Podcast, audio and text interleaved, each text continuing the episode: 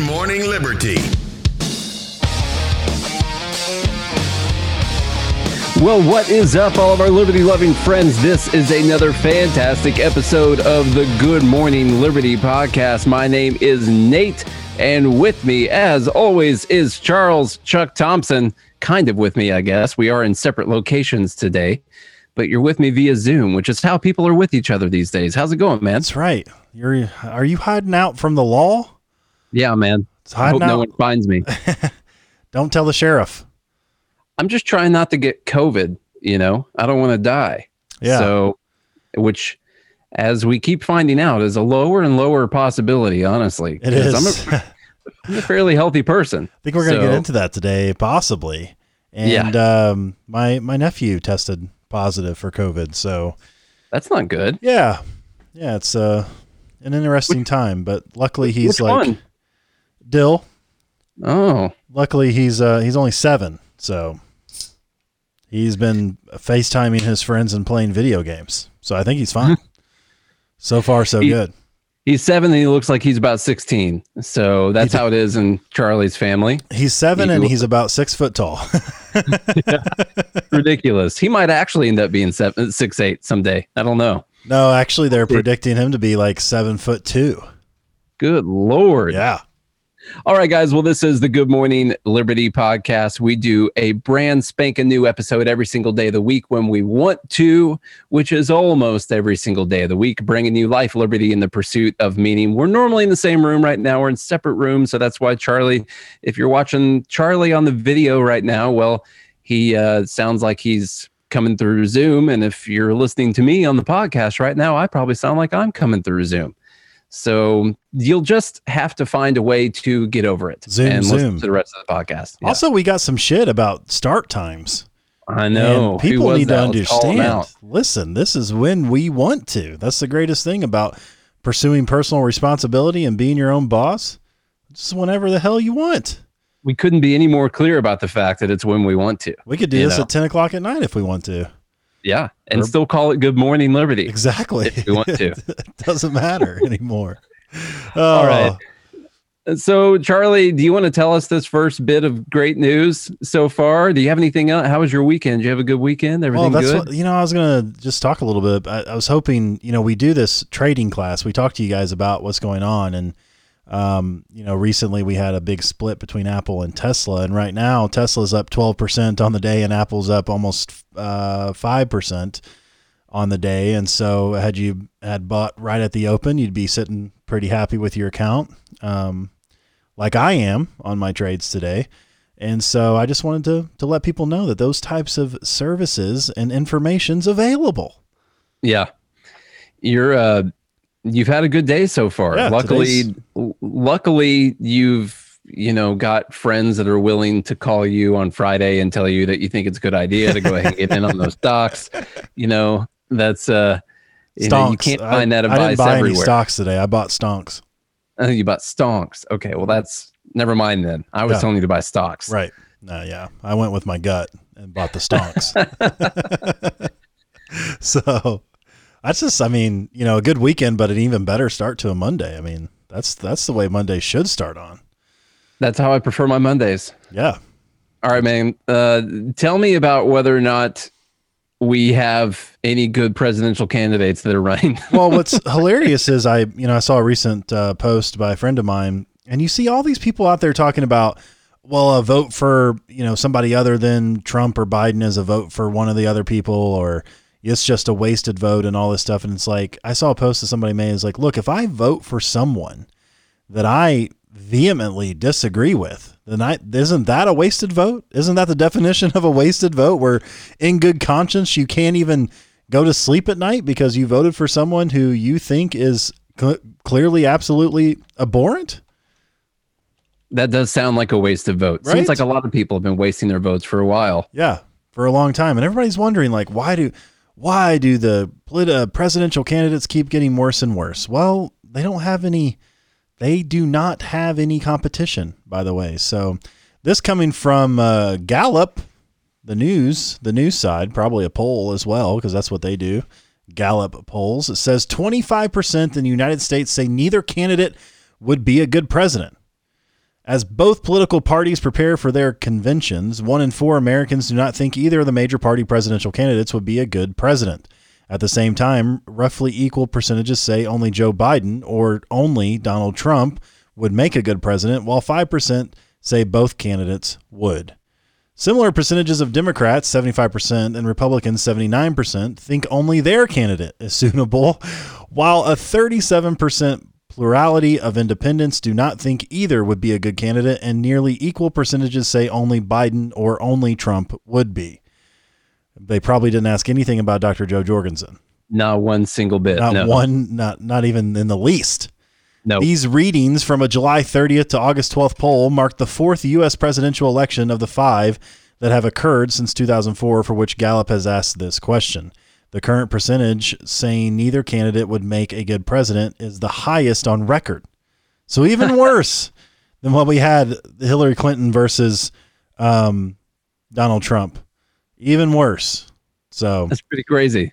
In 2004 and 2012, when incumbents were also running, 11% and 17% respectively, lacked faith in both candidates' ability to be a good president.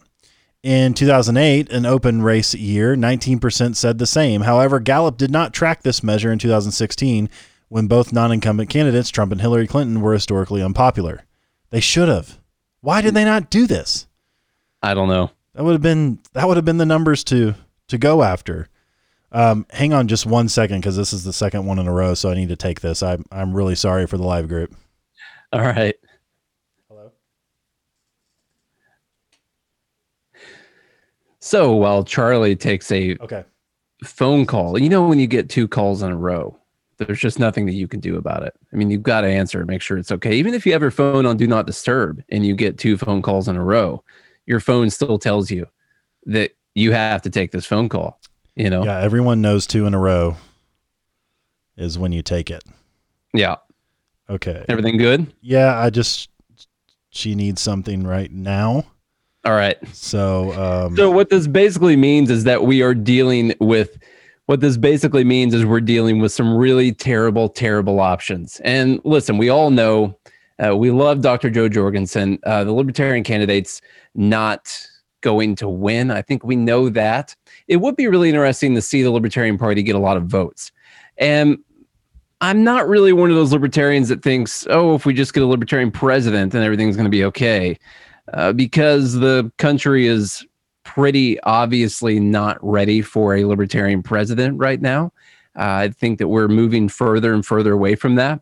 I don't think that I don't even know if, you know, they tried to get rid of Trump. I feel like they would be pretty successful in getting rid of a libertarian candidate, because you would just be making everyone mad all the time. I think we got to do a lot of work on all the individuals in our society, all the education in our society, the media, our ability to disseminate between a bunch of propaganda and misleading stories and all of these things. There's a lot of work that really needs to be done before we focus in on, oh, if we just get Dr. Jo Jorgensen in there and Spike Cohen, well, that's going to fix the problem. I don't really think that there is a good chance that would actually fix the problem. I think you could actually have a swing in a worse direction. So while I want to see a libertarian presidential candidate get a lot of votes, I think that'll be really good as far as keeping the ballot access. It would get some more notoriety, so maybe you get some debates. I know that there's also federal election funding, matching, things like that, that if you get a certain amount of the vote, you also get some of those funds. And so there would be good things if they get a lot of votes, but I'm not just hinging my future on a libertarian president being elected, because you should never hinge your future on the right presidential candidate being elected, Charlie. You just shouldn't do it. I would never do that. Good. Good. Then that's what we talk about on the show all the time, is that, you know, honestly, I thought Gary Vee did a really good job of talking about this when him and Damon John were doing this little presentation, and somebody was asking him a question, and he was like, it shouldn't matter who the president is or, you know, anything like that. Like, the market is the market. Even though there are, you know, forces outside of our control, the market's still the market, and you can still be successful despite the hurdles in your way. And so although we do talk about the problems and how we can make them better, it's also your responsibility to understand, for instance, if you're a truck driver, that truck driving's probably going away in the next 10 to 20 years because the writing's on the wall, and it's been on the wall, and everybody's going to sit there and complain about how we're going to lose 5 million jobs or 10 million jobs. I can't remember. There's a lot of truck drivers.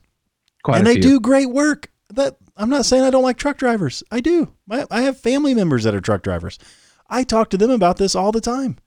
Like, the market is the market. You're going to complain that this technology stealing your job and all this stuff is happening and this president did a terrible thing or whatever. It's like, buddy, it's coming. You can see it happening right now, and it's going to be better for more people. It sucks that you're going to lose that job, but it doesn't mean that you can't pivot your skills somewhere else. I guarantee all these electric self-driving semis are going to need somebody to work on them, or they're going to need somebody to code them, or whatever it takes. You can see it happening, and the market is the market, regardless of who the president is or anything like that. You have to take that personal responsibility. I believe in that above anything else. I couldn't agree more, man. You probably could have said it better yourself, but you didn't. I could have said it better myself. That is true. Yeah. So something that happened last week that we didn't get to talk about, because we had an interview on Friday. If you didn't check that out, go check it out. A lot of good information in there. We didn't get to talk about it, but I wanted to go through an article from fee.org about this whole thing that happened with Rand Paul. Obviously, fans of Rand Paul, I think he's the most libertarian person in the Senate for sure. I would hope that we have more people like him in the Senate in the future going on. I think that would be really great for liberty overall. And then, of course, more people who are even more libertarian. And that would be great too. But this crazy thing happened. Of course, I know all you guys have heard about it, but with the mob in Washington, where Senator Rand Paul and his wife, Kelly Paul, were going to walk 2 blocks to their hotel, and which was a terrible idea. And Rand Paul admitted that that was a terrible idea, but they decided they would make it. They would walk 2 blocks to their hotel, and they made it 1 block. And then people saw them and knew who they were and started surrounding them.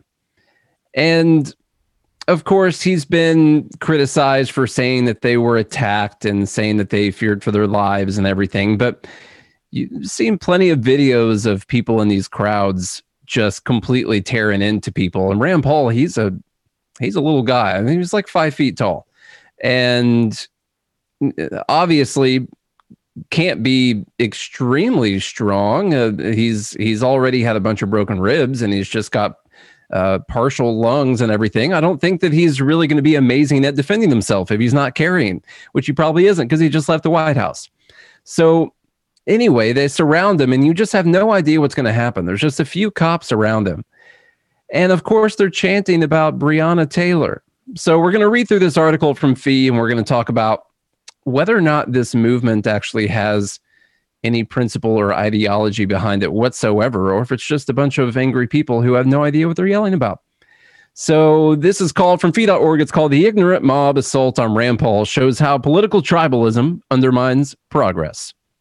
Following the death of George Floyd in May, a bipartisan national consensus emerged that serious criminal justice reforms were needed. This puts emphasis on an issue that already had broad spectrum support. Polling shows that a clear majority of Americans support reforms such as ending no-knock search warrants, limiting police use of chokeholds, eliminating the civil liability shield for abusive police officers, mandating dashboard and body cameras, and more. In fact, even a majority of police officers support these reforms. So why hasn't Congress actually accomplished anything? Well, the disturbing saga that just played out featuring Senator Rand Paul reveals the problem in a nutshell. An irate mob swarmed the Kentucky senator and his wife as they left the Republican National Convention on Thursday evening to walk back to their hotel. Video captured shows the Pauls being shielded by police officers as members of the mob scream obscenities at them. Agitators then try to push past the police and assault the legislator and his spouse. He said, "Just got attacked by an angry mob of over 100, 1 block away from the White House," the senator tweeted afterwards. "Thank you to the D.C. Police Department for literally saving our lives from a crazed mob." And then his wife said, "Thursday night felt like being in a terrifying dystopian novel." wrote in a Washington Examiner op-ed after the fact. The mob swarmed me and my husband. We were rushed up to 2 police officers, and I believe that is the only thing that kept us from being knocked to the ground. As the mob grew and became more threatening, we literally could not move, and neither could the 2 officers for several minutes. The rioters were inches from us, screaming in our faces. Mobs are terrifying, she continued. They looked at us with no humanity, just a vicious and righteous zeal. What's particularly ironic about these agitators is that they were screaming obscenities about criminal justice and the death of Breonna Taylor, one of the most outspoken champions of police reform in Congress. Yeah. The assailants screeched things like, "Say her name," and "Breonna Taylor, Breonna Taylor." They were harassing the very senator who met with Taylor's family and worked with them to craft legislation banning the no-knock police search warrants that led to her tragic death. That's right. Rand Paul literally introduced the Justice for Breonna Taylor Act. And it just, God, this just shows you that there is, like, literally, it doesn't matter to these people whatsoever. They have no idea what they're, and this is what happens in mobs too. I mean, well, you can go back to Bible times, but any other times, it doesn't matter. Once you get a certain group of people just join in, and they have no idea. It's like Brick from Anchorman.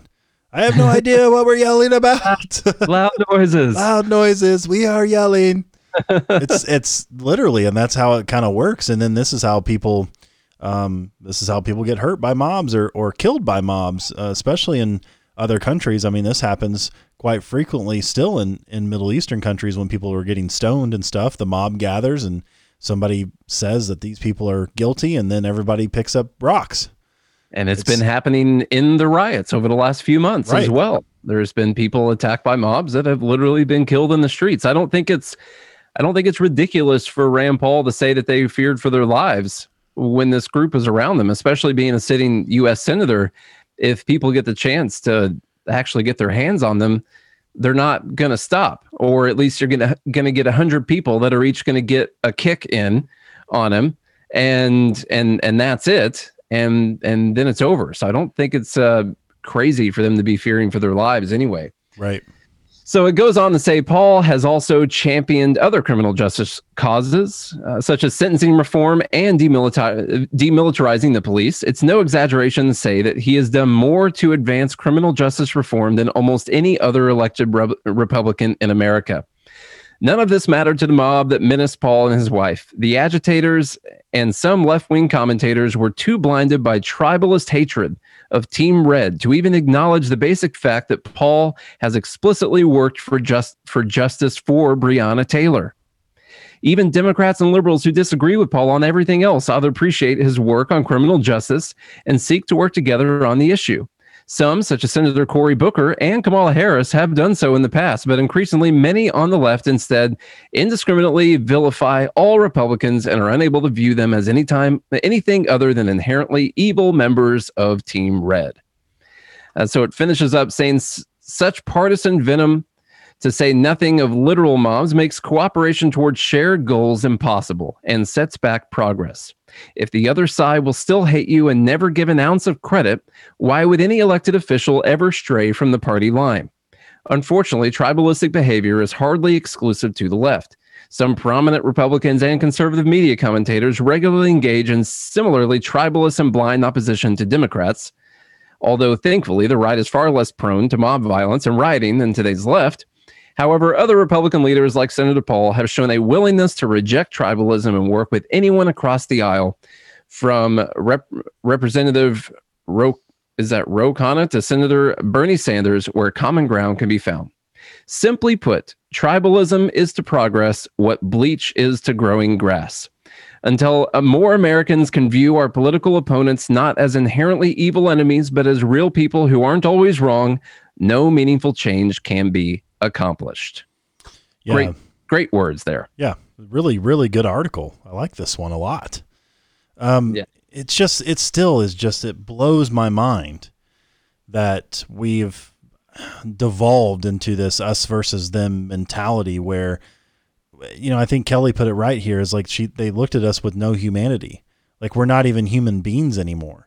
We're literally just a mouthpiece for the ideology that we hate. And therefore, since we hate it, and we believe it's bad, then we can destroy it because we're doing the right thing. We're on the right side. And this goes for both sides, by the way. I think the same thing is true of people on the far right who look at the left. It's the same. Like this political, Jordan Peterson talks about this a lot, is that what's the game he calls it? If you're going to play identity politics, so he talks about identity politics, it only ends in violence. It ends in dangerous. We saw the shooting at the baseball field of the Republicans trying to get a little baseball in that almost killed a senator. And then you've seen these riots and violence broke out. I mean, more people have died since George Floyd than George Floyd and the other people that were shot. So yeah, I mean, there's been more people die in all the violence from the riots than the amount of unarmed black people that were shot by police officers last year. Right. So we obviously haven't had anything good from this. I can't think of anything good that has came from any of these riots. We're not getting any police reform like that. That's not happening. We're just entrenching people further in more hatred towards one another. And that's not going to lead to any type of common ground on any of these goals whatsoever. And it's this stuff can only end in violence. That's really the only way that it can end. And we're seeing that play out right now. And it's very disheartening. It's disappointing. It's angering for sure. And I was especially upset about Paul being attacked and them literally chanting things about Breonna Taylor, because that means they have no idea what they're talking about. They're completely ignorant to the situation. That's the proper term for it. They're completely ignorant to the situation. I'm not saying that means all of them out there are completely ignorant or anyone's all uneducated or anything like that. But the people that were surrounding Rand Paul were completely and totally ignorant about the situation, especially surrounding Breonna Taylor and surrounding Senator Rand Paul. Because if they would have known anything about Senator Rand Paul and anything about the fact that he introduced a bill called the Justice for Breonna Taylor Act, which Breonna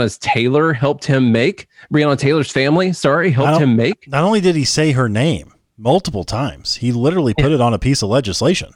He went to her family and had them help him craft some legislation in her name and introduced it in the Senate. Like, what else do you want someone to do? Right. You just want them to literally say her name out loud? Is that what we're reducing this to? Is just saying names like that's going to help anything?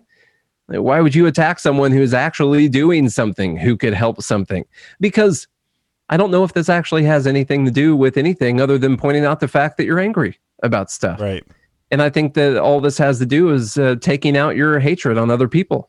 I don't think it has anything to do with solving the problem whatsoever, because I don't think anyone knows what the solution to the problem is. And guys, I'm not sure anyone knows. Just so you know, the Chappelle Show was a joke. You know, if you have hate in your heart, let it out. That was a joke. It was a joke. You don't have to do it. You're not supposed to follow that. It's a joke. Yeah. Yeah. Sam has a really long comment here, but I think it's really good. So I'm going to read it. He says, originally, I tried to get people to be communal with Antifa because I saw it as they hate the state. We hate the state. We can find common ground, perhaps. However, as time has passed, I've realized they in no way want what I want, nor will they be civil enough to reach an understanding. Their end objective is nothing close to freedom. It's shared group thought. They have made it clear through recent events that they only hate the system because they're not the ones in charge, and when given the opportunity, they destroy homes and businesses because they can. They're parasites of their neighbor, and while I originally thought we could work together to get our own end goals, I see I was wrong. They're filled with hate, and not towards the system or their controllers, but against other people who don't fall in line with what they think. They don't want freedom. They want monolithic idealism. Combine this with their incredible disdain for things such as traditional family and God, and I realize they're as much an enemy of the people as those they claim to hate. I said yesterday that I am happy to dismiss those that will not allow peace, as it has become clear that this applies to Antifa. To those like me who just want to be left alone, I urge you to ask yourself, do you think They'll let you be. Do you think they'll let you be left alone, or are your principles of family, religion, or protection too offensive for them? I take back what I've said in the past, and I won't pardon them just because they're not in a position of legal power. Examine yourself and consider if you want what you want is acceptable to them, or if it's just another boot to live under. So that was the exact problem that I had with Adam Kokesh when we were going back and forth with him, because he was so supportive of the Chaz chop in Seattle. And I was just thinking the whole time, like, okay, what's it look like if these people succeed? Are they going to usher in a new era of freedom for everyone? Is that what's going to happen? Or are we exchanging a fascist government, a brutal fascist government, for a brutal communist government? Right. I can't get behind either one of those. So while I agree with a lot of the problems they have with the state, they aim to take care of those problems by becoming the state and just having the same control. That's why we talk so much about Animal Farm when all this stuff first started going on, because that's exactly what it was. It was people rising up against their rulers and then becoming even worse than the rulers that you had to begin with. And I think that's something that we're seeing here quite a bit. And another thing I was going to say, Charlie, see what you think about this. Like, it made me think, we interviewed, the guy from the Libertarian podcast. Chris. Yeah. We interviewed Chris. We are libertarians. And they are generally very sympathetic towards this whole cause, and including BLM and a lot of things going on. And they don't really, obviously they condemn the violence and they condemn all of that, but they're really the last people you would see out there talking about how stupid the protests are and how, whatever it is. And it's because they're doing a very great job showing a lot of empathy for the cause and the cause of minorities in the U.S. and around the world, and injustice that people have seen. And I tried to go along those lines when all of this first started happening and be as empathetic as I possibly could with the situation, and realize that a lot of people are very mad. And the more I've dug into the whole situation, and the more I've read some books about it and looked up statistics and things like that, I do find myself very sorry that people have had very hard lives, but I can't get behind what's happening right now whatsoever. And I can't simply say that because, there's been some racism before, and quite a bit of it, that means we have to allow all of this to keep going on, because this is not the way to fix that. I don't really see that this really has anything to do with it. I don't think ushering in a brutal communist government is the way to fix the situation. I don't think destroying capitalism is the way to fix the situation. I don't think that black people being killed by police is a terrible viral pandemic that's going around and everyone's got to be scared to leave. The numbers just simply don't support that. And I'm sorry for anyone who has been killed. And if it is a greater percentage of the proportion of the population, and I get that. And you could say that some of that's due to racism, and some of it's due to, most of it is due to economic status more than likely. Drug war.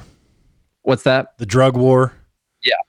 And so I'm trying to be understanding of all of that, but I can't just come in line with all of the things that people are upset about right now, because a lot of it is just simply not the case. It's not true.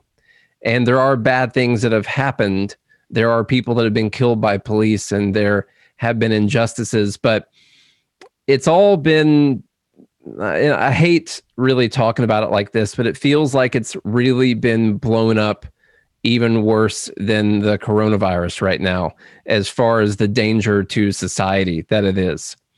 And so I'm not going to bend to being entirely empathetic to any of these riots or protests or the things that are going on, because I find this to be a very dangerous movement and a very dangerous ideology that is coming to fruition here.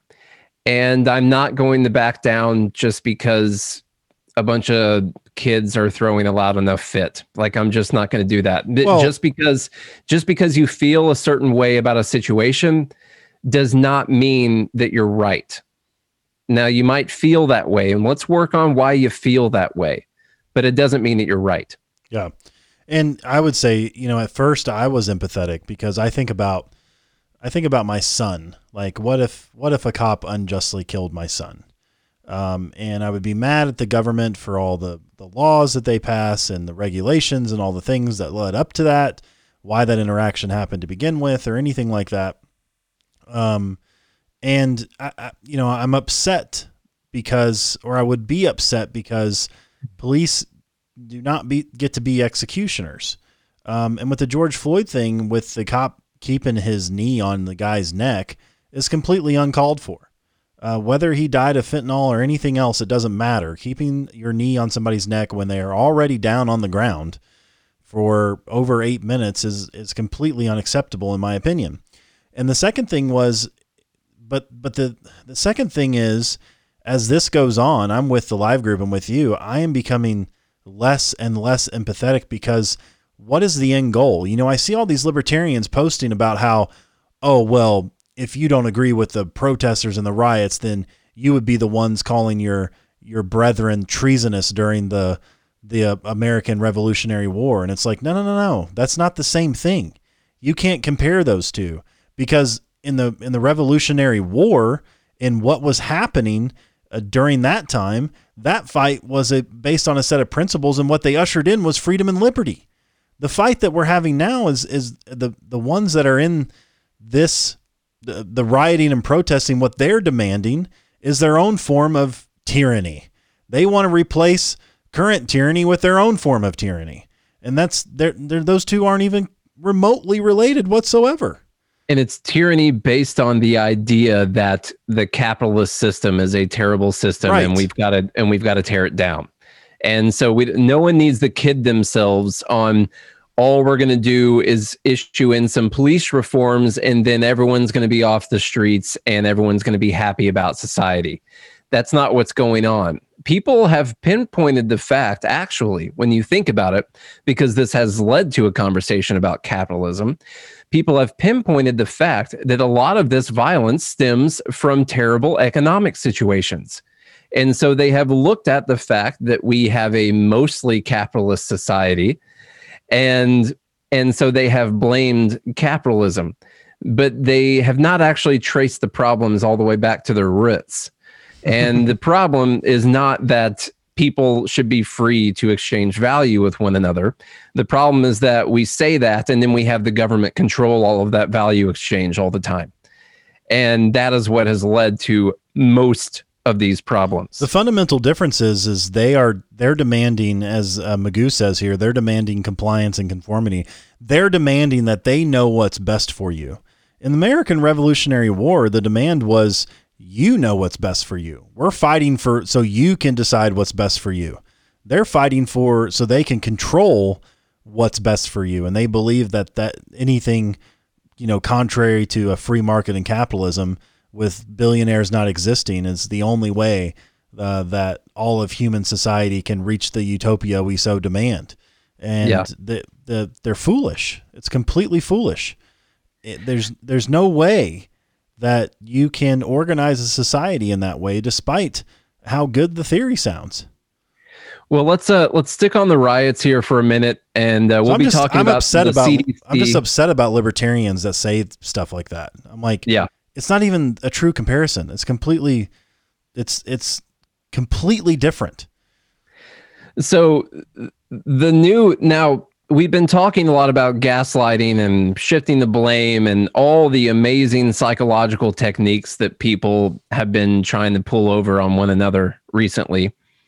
And I've noticed a couple new ones. One, people are just blatantly going out there and saying that Trump is trying to kill people and that these are actually Trump's riots, and talking about talking about coronavirus too, which we'll be talking about the CDC's numbers here in a minute. This comes from a tweet from @ChrisMurphy, CT, I'm assuming Connecticut. Says, can we take the gloves off and tell the truth? Trump is deliberately killing people. He holds rallies where people get infected. On Thursday, no social distancing or masks, sending a clear message that the CDC should be ignored. His plan is to kill people. Let's just say it. Jesus. So, I mean, we're literally getting further and further into the idea that. And how many retweets and likes did that get? I did not pull that part of the tweet. I cut off the screenshot before I saw that. It was a lot because it got in front of me. I'm not following the person. And the other thing that a lot of people are trying to pull off right now is that the riots have actually been far right extremists. And that's who's actually doing the riot. So this comes from Joy Reid, who is... Hell, man, this is turning into a Dumb Bleep Monday. I know, it's a Dumb Bleep Monday right now. We didn't get to do Dumb Bleep of the Week on Friday. She said, let me repeat this for those inventing the idea of the Black Lives Matter riots. Black Lives Matter doesn't riot. They march against police violence. And note that those caught setting fires, assaulting, and shooting people are consistently of the right, not the left. Really? So you just... say that. You just say it. What's funny is her evidence for this is going to be kind of ridiculous, but it says, according to a June estimate by Washington Post fact checker of the approximately 1,400 arrests in 49 cities since late May, most involved locals charged with low-level offenses such as violating curfew or blocking a roadway. Okay, that doesn't matter. Says, so let's stop giving in to the narrative Trump and his allies are inventing to try and help him cling to power. Autocrats always eventually get to this place, accusing the opposition of being anarchic and violent to cover up their own rot and violence. She's saying, "What? How do you know that, Joy?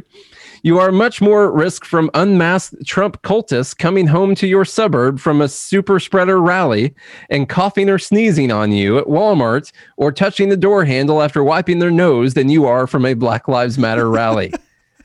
And then she just keeps adding stuff in this. One more again, here's someone setting fire to a police car. And here's the funny part. Here's the point she was making. A lot of the people in the photos are white. Mm. And so therefore, in her mind, these are people that come from the far right. These aren't Black Lives Matter rioters. They're far right-wing extremists. Because they're white.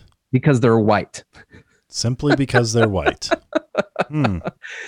That was the point that she was trying to make with that. That's interesting. So I could not hold that off until Friday. There was just no way. But while we talk about these riots and how she wins we're losing, Dumb Bleep of the Month.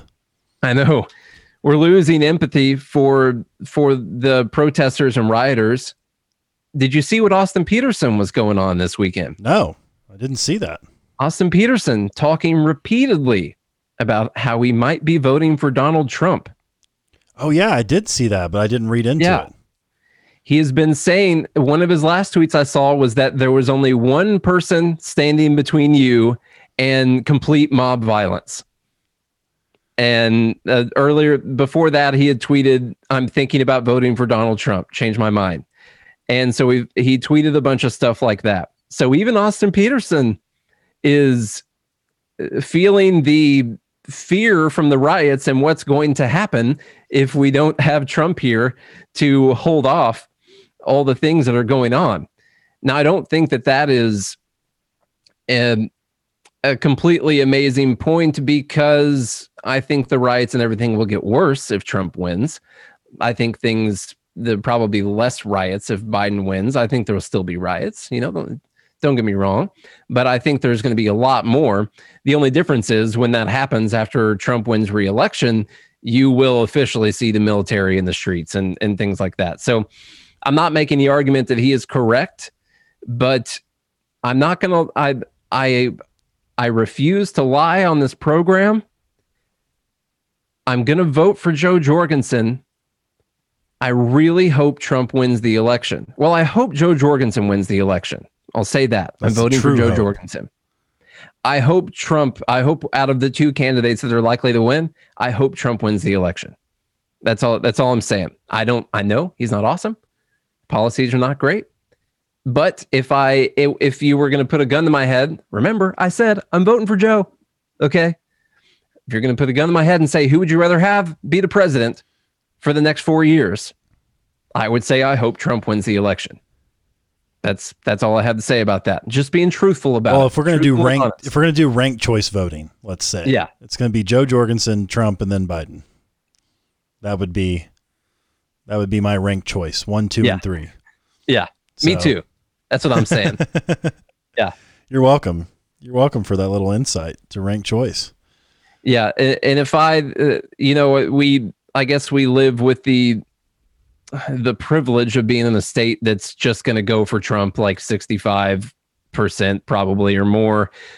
So I don't have to worry about what my vote does whatsoever. If I lived in a state where I thought it was going to come down to like 5,000 votes or something, I would say I'd be a little bit more conflicted about what I was going to do with my vote this time. Honestly, I would probably still go vote for Joe because she hasn't given me any reasons to not vote for her, or very, very few reasons to not vote for her, and a lot of reasons to vote for her. And Trump has given me a lot of reasons to not vote for him and only a few to vote for him. So in that light, I believe Dr. Joe would still get my vote. I'm just saying, even people like AP have been saying things like this. I've been entertaining the notion in the back of my mind about how I would much rather Trump be reelected than go further towards the left with all these people in power and all this crazy, crazy socialist talk that's going on right now, that I would rather stave it off for another 4 years for a little bit, So maybe you can, everyone get together and set your businesses up for a socialist government so you can be big enough for when that happens that it won't matter. Give yourself a few more years to be prepared for 70% taxation down the road. Yeah. But anyway, it's just, I don't think Black Lives Matter is winning hearts and minds right now. I just really don't. I don't think so. I think Biden and Harris know that. I think because they both tweeted condemning the violence over the weekend. Well, Biden tweeted it and then Kamala Harris retweeted with a comment. I think they said they have a crime bill in the works for that. Yeah.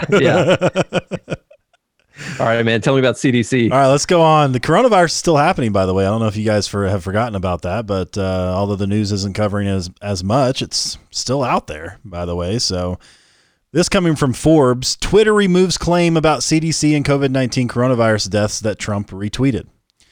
When you see, quote, only 6% trending on Twitter, the next obvious question is only 6% of what? Only 6% of dogs wear shoes? Only 6% of cats are plotting to stage a coup d'etat in your house? Only 6% of what Tinder profiles say is true? Nope. Various tweets were pulling the 6% number from the following passage on the provisional death counts for coronavirus disease 2019 page on the Center for Disease Control and Prevention website.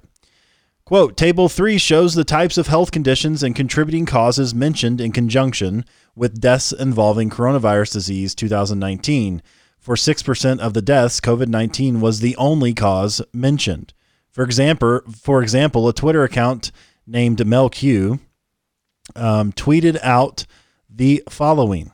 This week, the CDC quietly updated the COVID number to admit that only 6% of all the 153,504 deaths recorded actually died from COVID.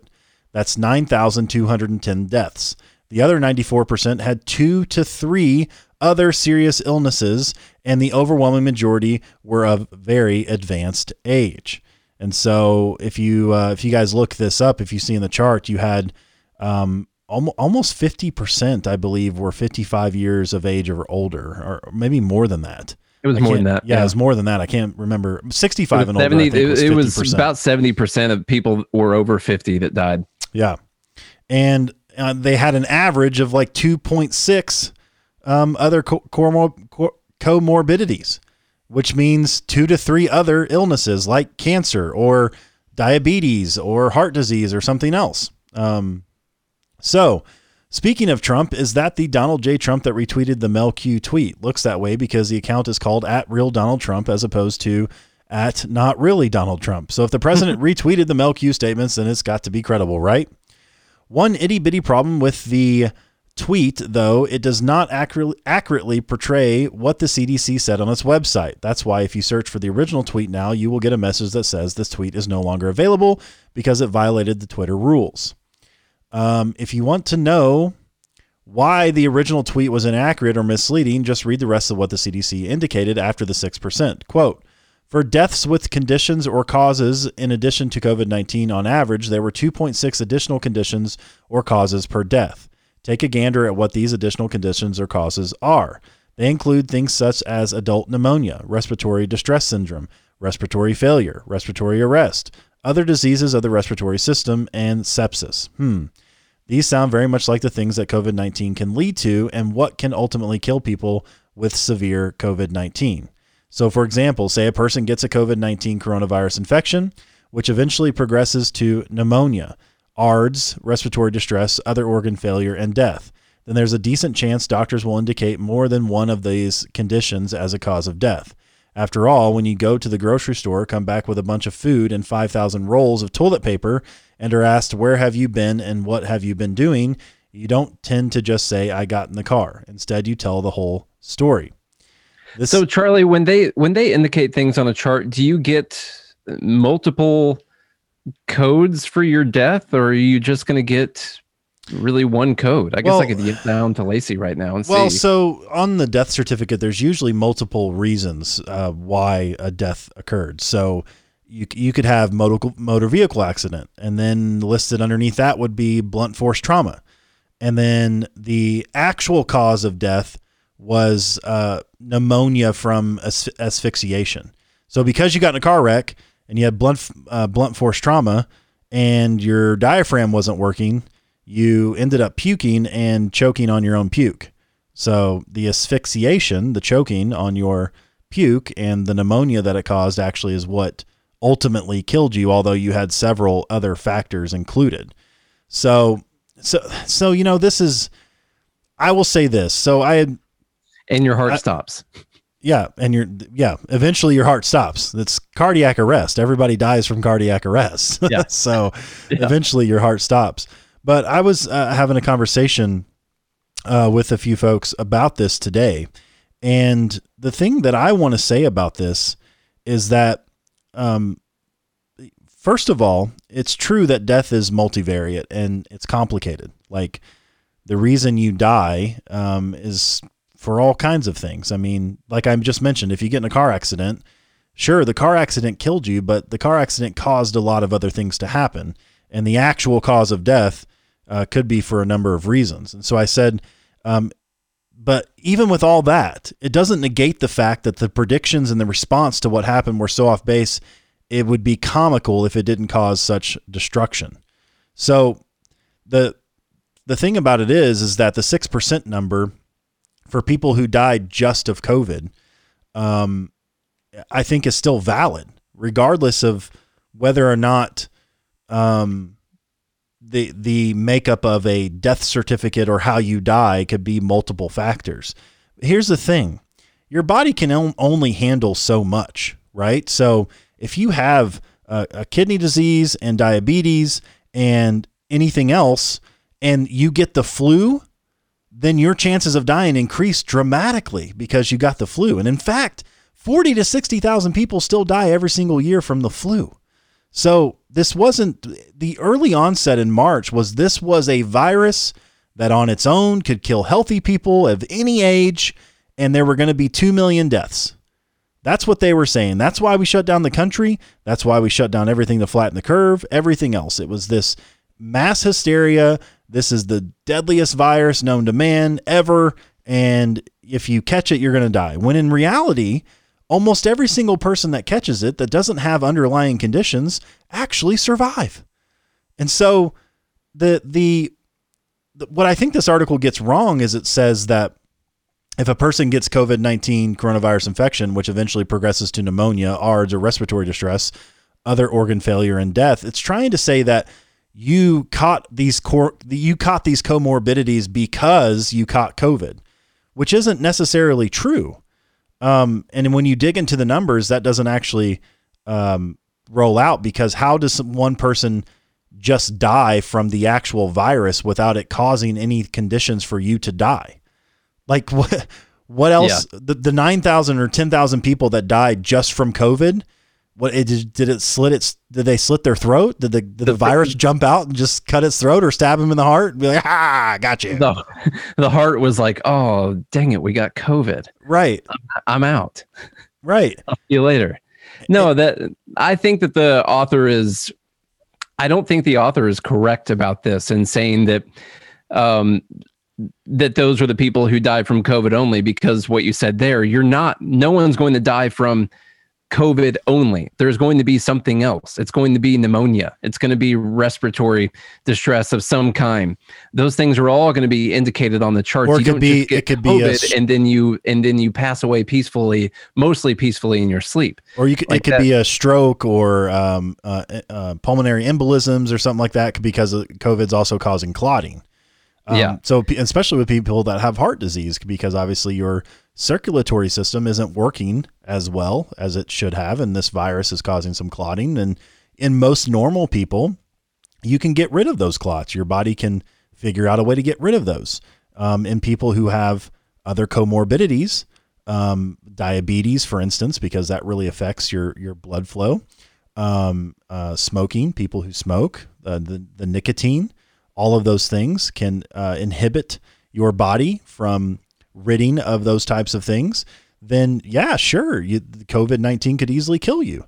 But what we've seen, when you take the totality of the numbers of the deaths that have occurred, as we mentioned, it's like 70% or more are above the age of 55, and almost all of them had 2 to 3 other diseases. And I want to say at least 30 to 40% was above the age of 65. So, I think that there's I think people are really trying to find a way to obviously just blame this on COVID. Now, I'm not trying to say that COVID isn't dangerous. And I think that there is definitely, it's important to see what eventually pushed someone's body over the edge. Because like you said, you can only handle so much. And obviously the person was alive and they were okay. And well, some of them, until they got COVID, and then that's what finished them off. So that is what eventually led to them dying for a lot of these people. But I don't think it would do anyone any service to ignore the fact that the U.S. has a pretty bad health problem overall. That might be why you've seen so many terrible numbers from the U.S. sometimes compared to other countries, because we do have higher rates of heart disease and higher rates of liver failure and liver disease and higher rates of diabetes in a lot of these other countries. And so it kind of would make sense that we would have a higher death rate, especially since so many more people have comorbidities than in a lot of other countries. Like what Todd just said in the live group, COVID is a time for our society to discuss our unhealthy lifestyles. And I think people don't want to do that, because then you're saying it's not COVID's fault, and you're saying that people could have made different choices somehow, and they could have not died from COVID. And then it could be somewhat tied to personal responsibility, which is just something that people don't want to talk about now. Or you got old and died. Yeah, you can't be so personally responsible that you don't get old. Yeah, I mean, that happens. Now look, you guys have not, this is the first time listening to the show, we forgot to preface this article with, we're against death completely and wholly. In fact, we started an organization, we haven't got the website up yet, but it's called Antida, which stands for anti-death. We're completely against it in every shape, form, fashion, and circle. I can't say enough about it, how much we're against death, but can't say it enough times. But so far we haven't figured out how to cure death yet. And there's only a few things you can do. You can try and live a healthier lifestyle, and that's really about all you can do. But Lance Armstrong had testicular cancer. That guy it might've been from the steroids he was taking possibly, but the dude won whatever, 28 Tour de France. And I don't know. He won a lot of them. Few of those. Like seven. He would have been like racing seven for like 50 years by that time. I think he won like seven of them. Yeah. But anyway, he still got testicular cancer. So even if you are in great shape, like, look, the world is here to take you out. I mean, you start dying from the moment you're born, although you do grow up a little bit, but everything's out. You get bacteria, you get all kinds of infections. And here's the thing, the way the numbers and the data is shaping up, as we mentioned, is that COVID looks to be about 2, possibly 3 times as worse, because it really depends on how effective the social distancing and the masking is. That's going to be hard to tell. I said from the very beginning, pay attention to what happens. Look at the data as it comes in.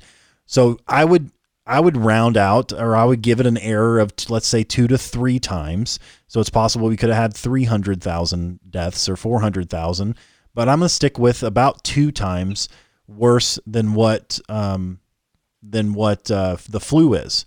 And now look, we've had a vaccine for the flu for a very long time, and on average, it still kills around 40 to 60,000 people a year. Now, why does the flu kill that many people? Well, it's usually people that have other comorbidities. If you go look at the numbers, it's the same exact thing.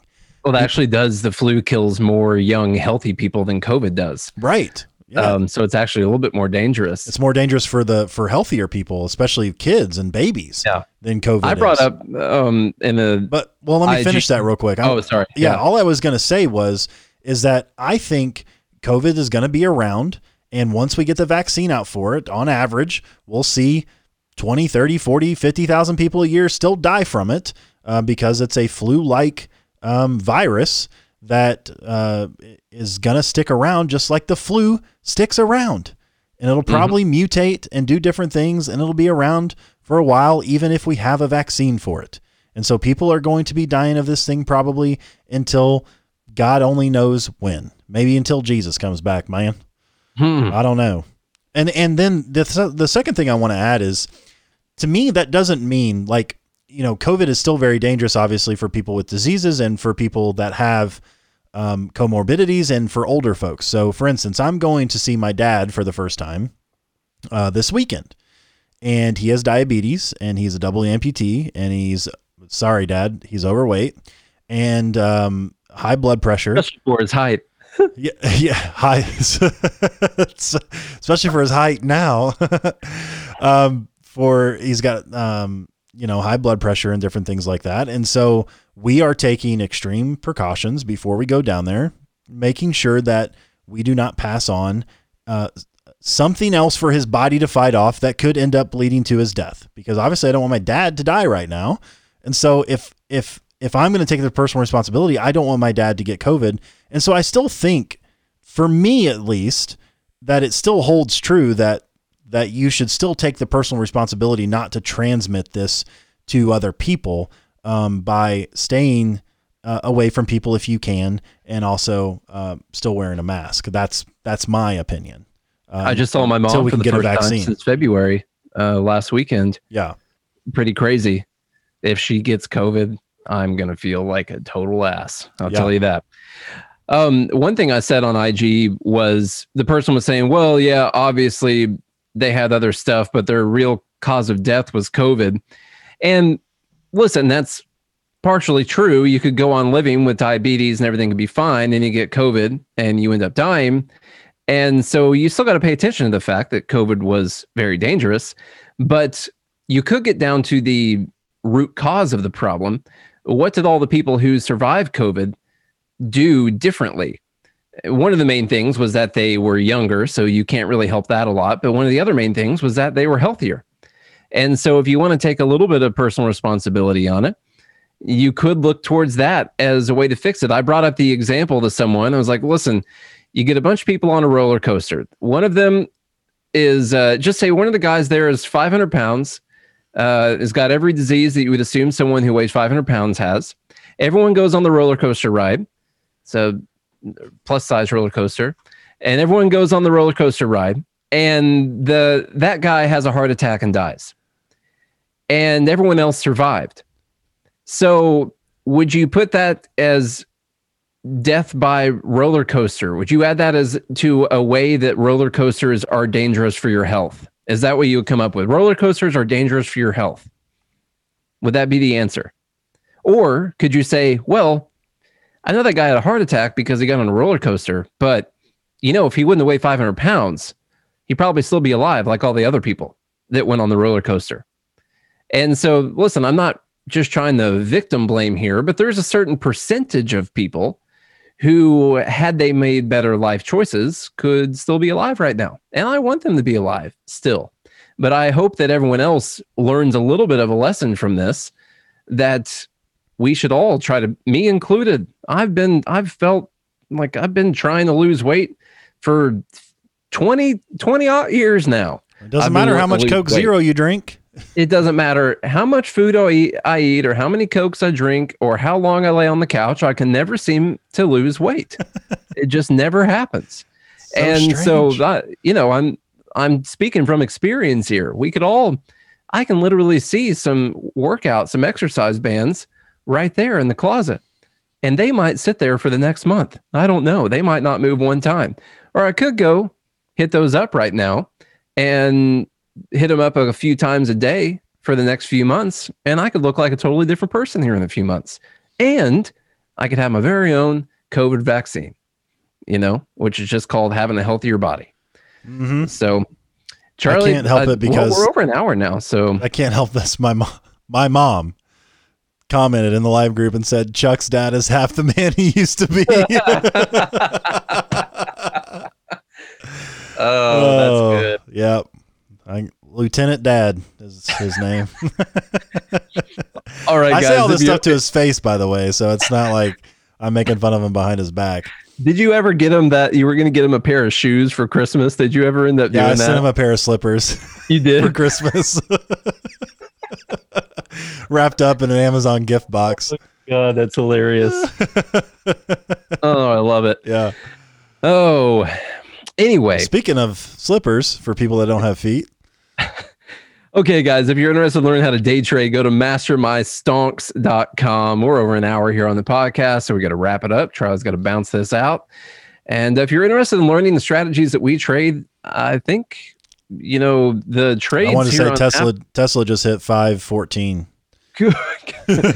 Just keeps going. So the trades on Apple and Tesla today are well over $1,000 today. Yep. Yeah. Well over. Nice. It's still going. That's good. So if you're interested in learning about the stock market, there are always new opportunities. Just like today, Tesla and Apple both did their stock splits today, and it is pretty much a far-gone conclusion that a stock that does a split is going to run up the entire day after it splits. And that's pretty much what happened with Tesla and Apple. And if you are interested in learning about the market overall, how to read charts, how to use a brokerage platform, all the strategies that we use every single day, then go to mastermystonks.com or mastermytrades.com and get started on your future today, y'all. The best time to do it was 10 years ago. The second best time is right now. Yeah. So get at it. Ain't no better time to do it. So yep. Do it. Y'all, if you want to be part of this hilarious live group, then you need to get in by going to patreon.com/Good Morning Liberty, patreon.com/Good Morning Liberty. Thank you to all of our patron supporters. You guys help us run ads and do all kinds of stuff that keeps growing this message. So it's because of you that we get to do what we love to do when we want to do it, by the way. So we really appreciate all of the support. You can sign up as well, patreon.com/Good Morning Liberty, to get inside of this group and make fun of us and just have a good time. There's no better place to be. It's only $5 a month. That's basically nothing. And then please continue to share the show and leave us that rating and review. The numbers again today is the most listeners we've ever had again. So even though we had a few days out of town and stuff like that, I'm going to be out of town starting Friday and I won't be back until the next Thursday. I'm going to miss almost. You'll still get an episode from me every single day though. So you guys have to suffer through Nate's thoughts and then I'll be back. I'll be back with you for the dumb bleep of the week on Friday, Thursday. I'll be back Thursday the 6th. So I'm taking a little Labor Day vacation down to the beach. It's been a while since I've been to the beach, so I'm looking forward to that. But I'm going to miss all of y'all. I'm going to miss you. So please share the show. Please leave us that rating and review. If you guys do all of that, we'll be back again tomorrow. Hope you have a good day and a good morning, Liberty. What's not to like about Vermont in terms of the beauty of it? And what a neat town. Poor kids are just as bright and just as talented as white kids.